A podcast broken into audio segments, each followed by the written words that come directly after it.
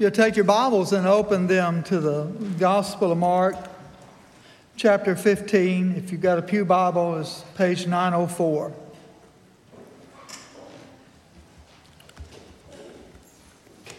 For these next few moments, um, we're going to tackle another group of people that's on trial. And what you find is that that there is a crowd that's on trial when you come to Mark 15. And to be honest with you, the whole wide world's on trial in Mark 15. Um, because the world is always looking for a different Jesus. In fact, there can be a large argument that is said today that the church looks for a different Jesus. Um, because sometimes the Jesus of the Bible doesn't jive with the life of the church. So instead of the church changing, changing, we want a Jesus that changes. Unfortunately, that's just the world we live. Um, as we walk through these past several weeks, we've talked about this amazing uh, last days and the last hours of Jesus' life from the upper room to the empty tomb. And we talked about how that Jesus was on trial, and we talked about how they let him take, uh, they let, he let them take him and he let them try him and he let them condemn him. You remember that? Uh, Jesus was the one in charge. It looks like he's not in charge. It looks like he's chained. It looks like he's being spat upon and beaten and mocked and laughed at, and he has no recourse whatsoever, which would be the furthest thing from the truth.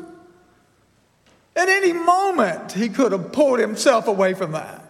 At any moment. But Jesus came to experience the full weight of everything that those last hours would hold for him because he did all of that for us.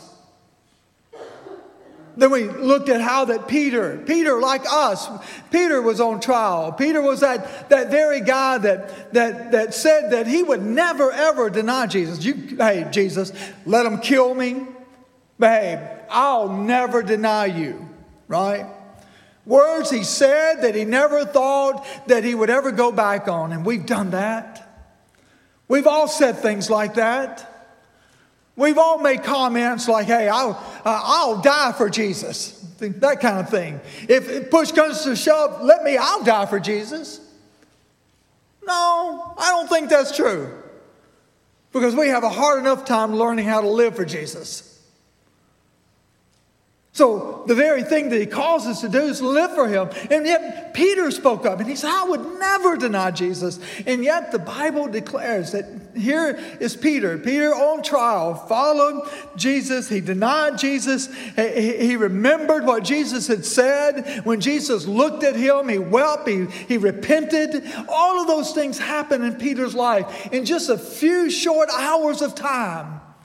He went from being in that inner circle with Jesus, being in the Garden of Gethsemane with Peter, James, and John, being that sleeping disciple when he should have been praying, he was sleeping. And then when the mob came and took Jesus away, Peter at least followed.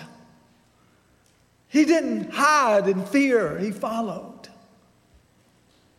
And today we come to that passage and in, in, in the Gospel of Mark, chapter 15, where we look at the crowd.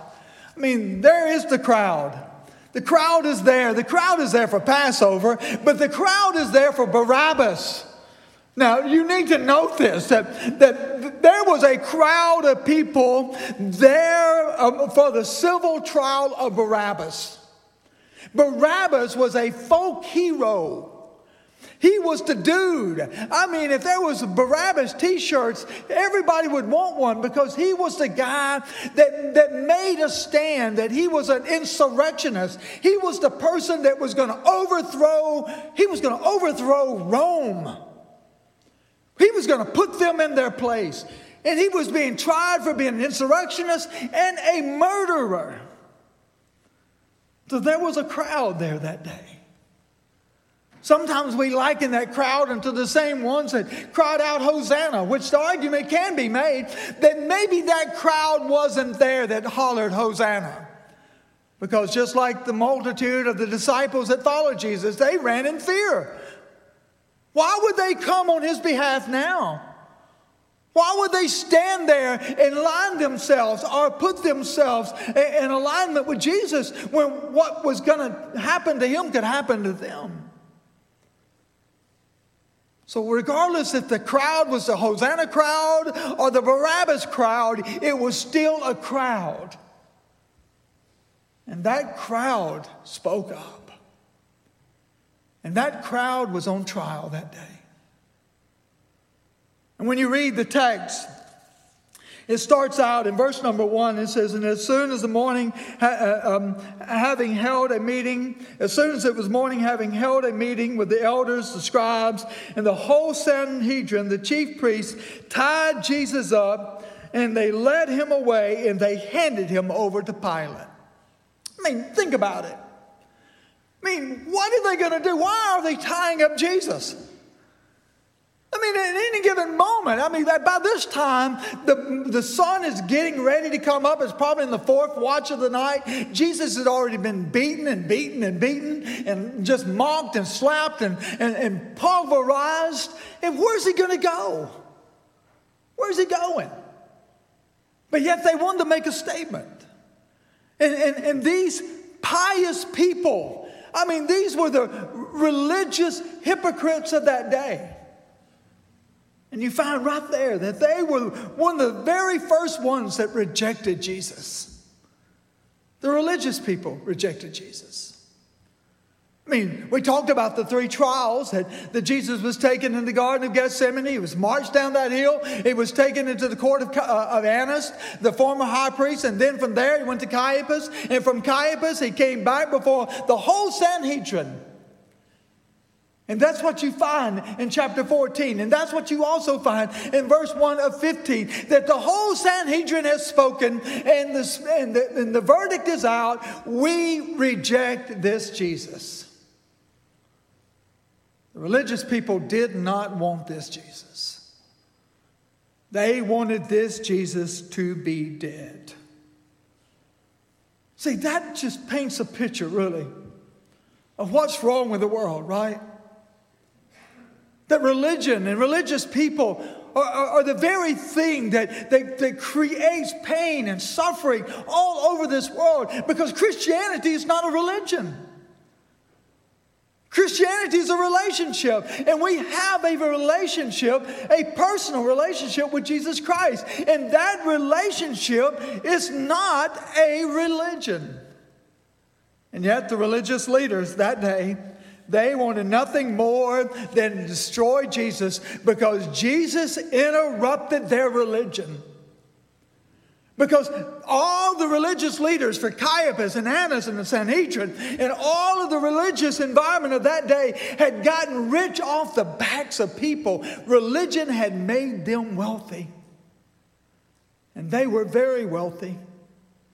They were extremely wealthy.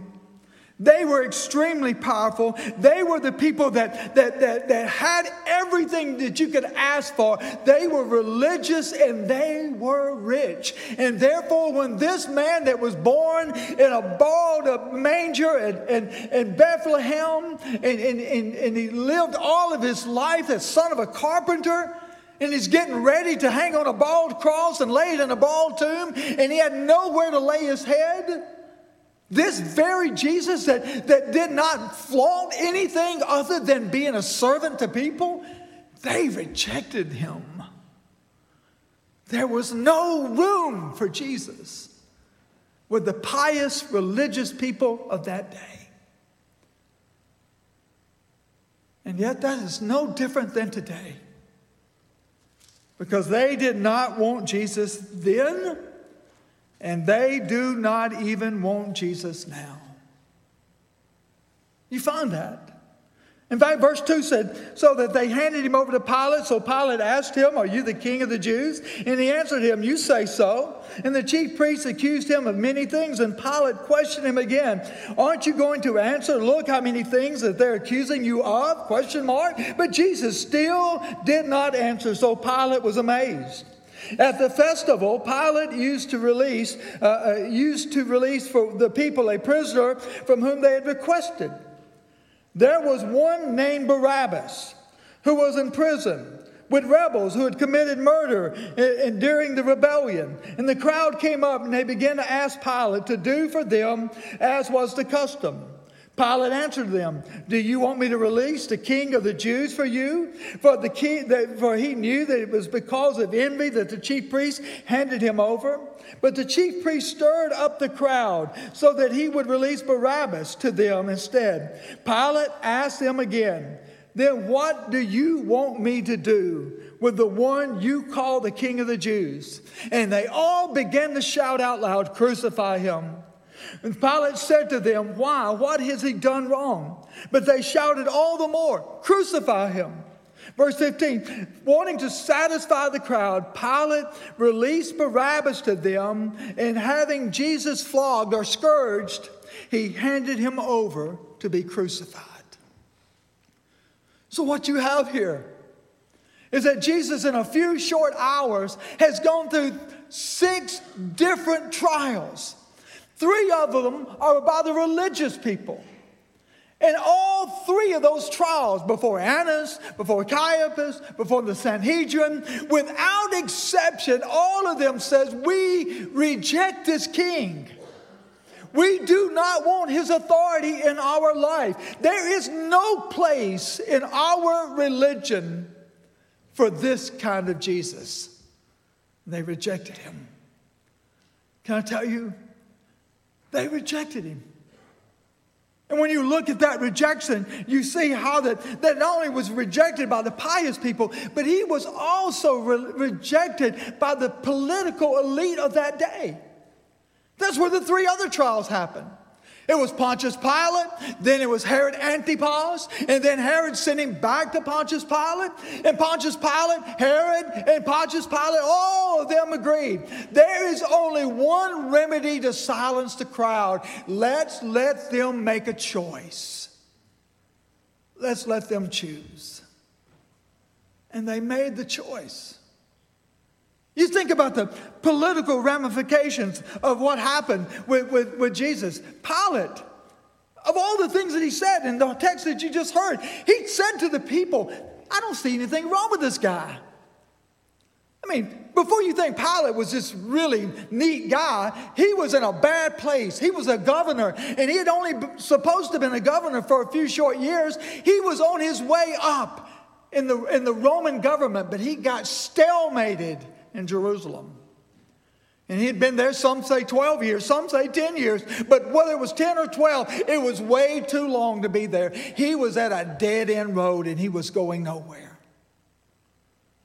And if you read the other narratives of the Gospels, they begin to bring accusations against Pilate. Says, Pilate, if you don't do something to do away with this man, then how can you be for Caesar? This man says he's greater than Caesar. You should kill him. And Pilate knew that nothing was done wrong by Jesus. But for fear of what it would cost him, he rejected Jesus. See, isn't that the political landscape of our world? Is there any place in the political arena, anywhere in this world, where Jesus can have a seat at the table? The very things that, that we stand for as Christians in the Word of God, in the person of Christ, in the very principles and the precepts of, of who Christ is, has no place in the political world. They don't want that Jesus. Because that Jesus is extremely uncomfortable. Pilate, he rejected Jesus. Herod Antipas, when he was brought before Jesus, and, and, and the scripture declares it like this that when, when Herod heard him in Luke 23, when Herod saw Jesus, he was greatly pleased because he'd been wanting to meet this Jesus. And this is what he said. He says, because for a long time he'd been wanting to see him, and from what, what he wanted from him was to not only to hear about him, but he hoped that this Jesus would be perform a miracle so he could witness it. So here is a man one of the most powerful men of his day, Herod Antipas. And here is the governor of Palestine, Pontius Pilate. And that one re- rejected Jesus because he was afraid of what it would cost him. And the other one admired him to a point that he couldn't find any blame in him and he sent him back to be judged officially. So, what do you have?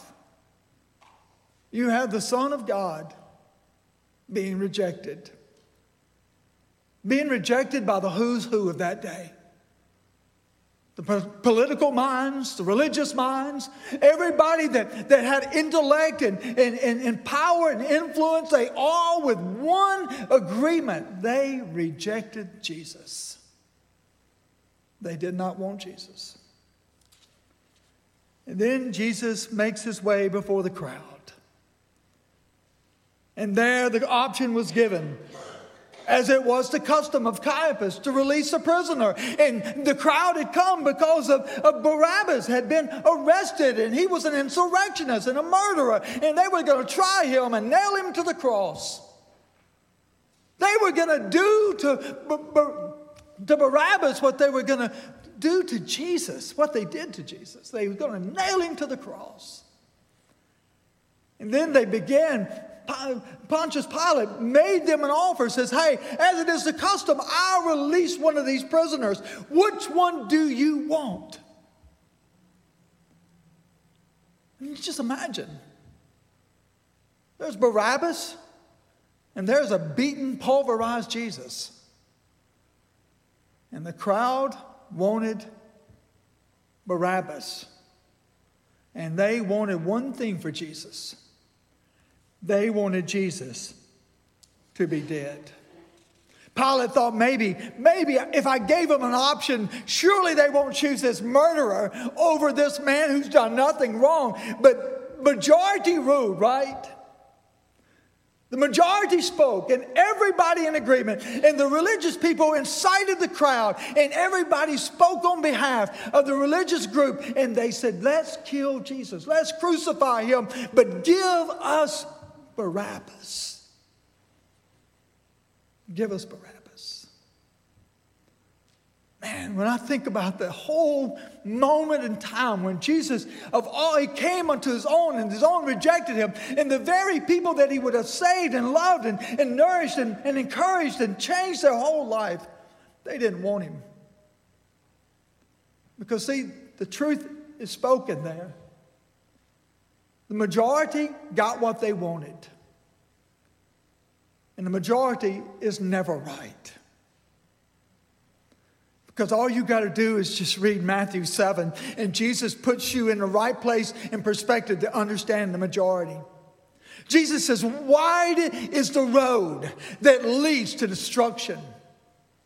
And there are many upon many. In fact, in the, in the Greek language, that word for many is masses and masses and masses of multitudes of people on that wide road that's dumping out at one spot, and it's hell. And Jesus said, This is the reality. That if we're going to get on the right road with Jesus, we're going to be on the narrow path. And there are few that find it. There are few that even want it. There are few that even have a passion or desire to pursue after it. But the wide road is filled with, with the populace of people, the vast majority, and the vast majority will find themselves to be wrong. Just like the crowd that day was wrong. They rejected Jesus. Jesus was rejected by the people. They all rejected the one, the only one that they really needed. See, Jesus is the one that we need. Today in our culture, millions of people are religious people. You think of Islam, you think of what Islam does, and they've taken Jesus. Jesus was a great prophet, and Muhammad rooted him out of the way, and, and Muhammad became the chief prophet. So Jesus is just a good prophet, but he was rejected by Islam.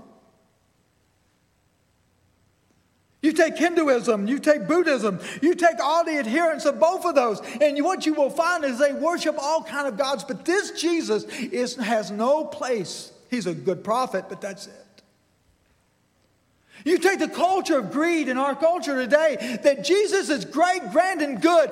Give me Jesus when I die, but don't give me Jesus while I'm trying to make a living. Don't let Jesus disrupt my pleasure. Do not let Jesus disrupt my finances. Do not let Jesus disrupt anything. I will reject him hands down every time because I have no place for Jesus. And yet, the very one that we need is Jesus. They all rejected the only one that could rescue them. Barabbas was good as an insurrectionist, but he was one man. He could not rid them of Rome. He could not hide for, uh, uh, uh, well enough to keep from being caught. And he was taken and arrested. And they wanted an insurrectionist. And yet Jesus is the only one that could rescue them. And they rejected him. They rejected the very one that could rescue them. The people, the people spoke, and this is what the people said. The people said, Give us Barabbas. If you read the Gospels, you know that in, in the Gospel of Matthew and also in the, in the Gospel of John, you find over and over again that, that when they talk about Barabbas, he had a name. His name was Jesus Barabbas. And there's Jesus of Nazareth. There's two Jesuses on trial that day. There was one named Jesus Barabbas, and then there's Jesus of Nazareth. And the very name Barabbas means the, the, the son of the Father. I mean, here they wanted Barabbas, the son of the Father. Jesus is Barabbas. He's the son of the Father, right? He's the one true son of the Father. And they did not want that son of the Father. They wanted the son of the flesh. And they got what they wanted in Barabbas. They rejected the only one, the one and only Barabbas that could change them, that truly the Son of the Father. For just a few moments, I want you to think through this with me. What they wanted is what a lot of people today want. They wanted a Barabbas that they could live with. That's what the crowd wanted. Give me, give me a Jesus that don't make me feel guilty. Give me a Jesus, a Barabbas that I can live with. Give me a Barabbas or a Jesus Barabbas that, that, that was like them and, and more like them than the Jesus of Nazareth. In other words, give me somebody like me to save me. And can, can I tell you that nobody like me can save you, and nobody like you can save you. That's why when God gave us something, He gave us His Son. His Son was totally 100% God, and yet He was born of a virgin. He was all man and all God and all at the same time. And yet, for that moment in time, here is Jesus on trial, rejected by everybody that should have known better. But he was rejected because they wanted a Jesus, a Barabbas that was like them. Instead of a Barabbas that could make them like Jesus, the true Son of God.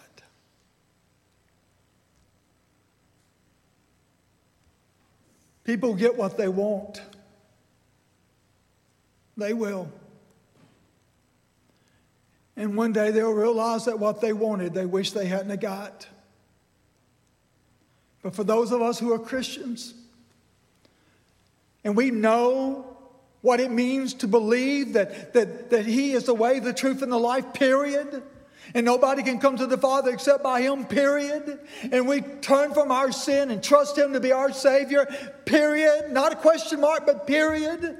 And we give our whole life to Him that He who never sinned became sin for us on the cross, period. And that's the period of our life that it's not a question mark. Our life is not a question mark. It is a period that is followed by an explanation mark that because Christ Jesus is my Savior, I will live my life, and my life will matter not just for now, but it will matter forever. And it should be a period followed by a whole long line of explanation marks because that's what gives us a reason to live in this world. Because people know. We see the effects of people that reject Jesus every day. But does the world that rejects Jesus see the effects of the people's lives who have accepted Jesus? See, that crowd rejected him. But what will we do with this Jesus? Will we live our life with a question mark or with a period followed by an explanation mark? How will we live? our life.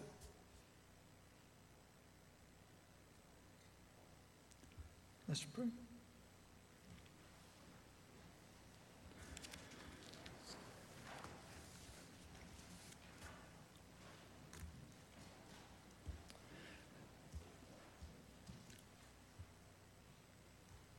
Father, help us today to recognize that every, every part of every day of our life when we're in the public eye, that,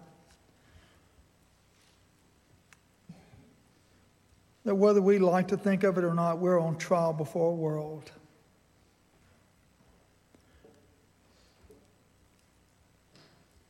And the world watches us, and they question us. And Lord, may the motives of our life and the intents of our heart be in such a way, God, that it is a demonstration that we have not rejected the true Jesus Barabbas, the true Jesus, Son of God, Son of the Father, the true Father. And Lord God, may we be a people that is so different from the world. That people know that there's something so amazing about us that, that they question what it is that, that it makes us different. And we can declare that we have trusted the only one that can rescue us,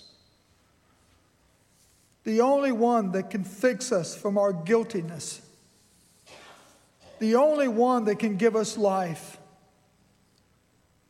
the true Jesus, the true Jesus Barabbas, the true Jesus, the Son of the Father. Lord, for those who maybe sit in this room and week after week, it just becomes easier and easier to say no. Just, just say no to you. They want evidence. They want something. They want a miracle. They want a sign. They want something. And God, you don't, you're not obligated for that today. You've given given us your word. You've given us your truth. You've given us your Holy Spirit that quickens our heart.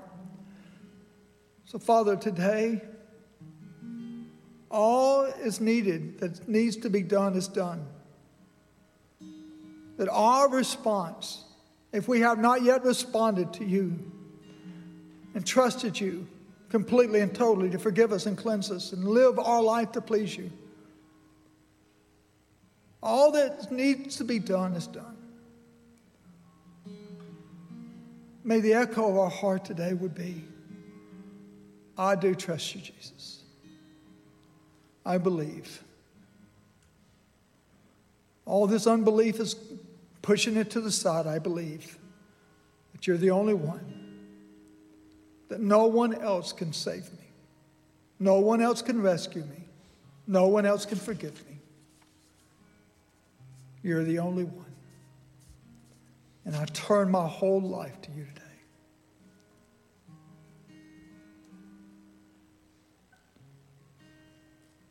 for a few moments as we stand to our feet, just for a few moments.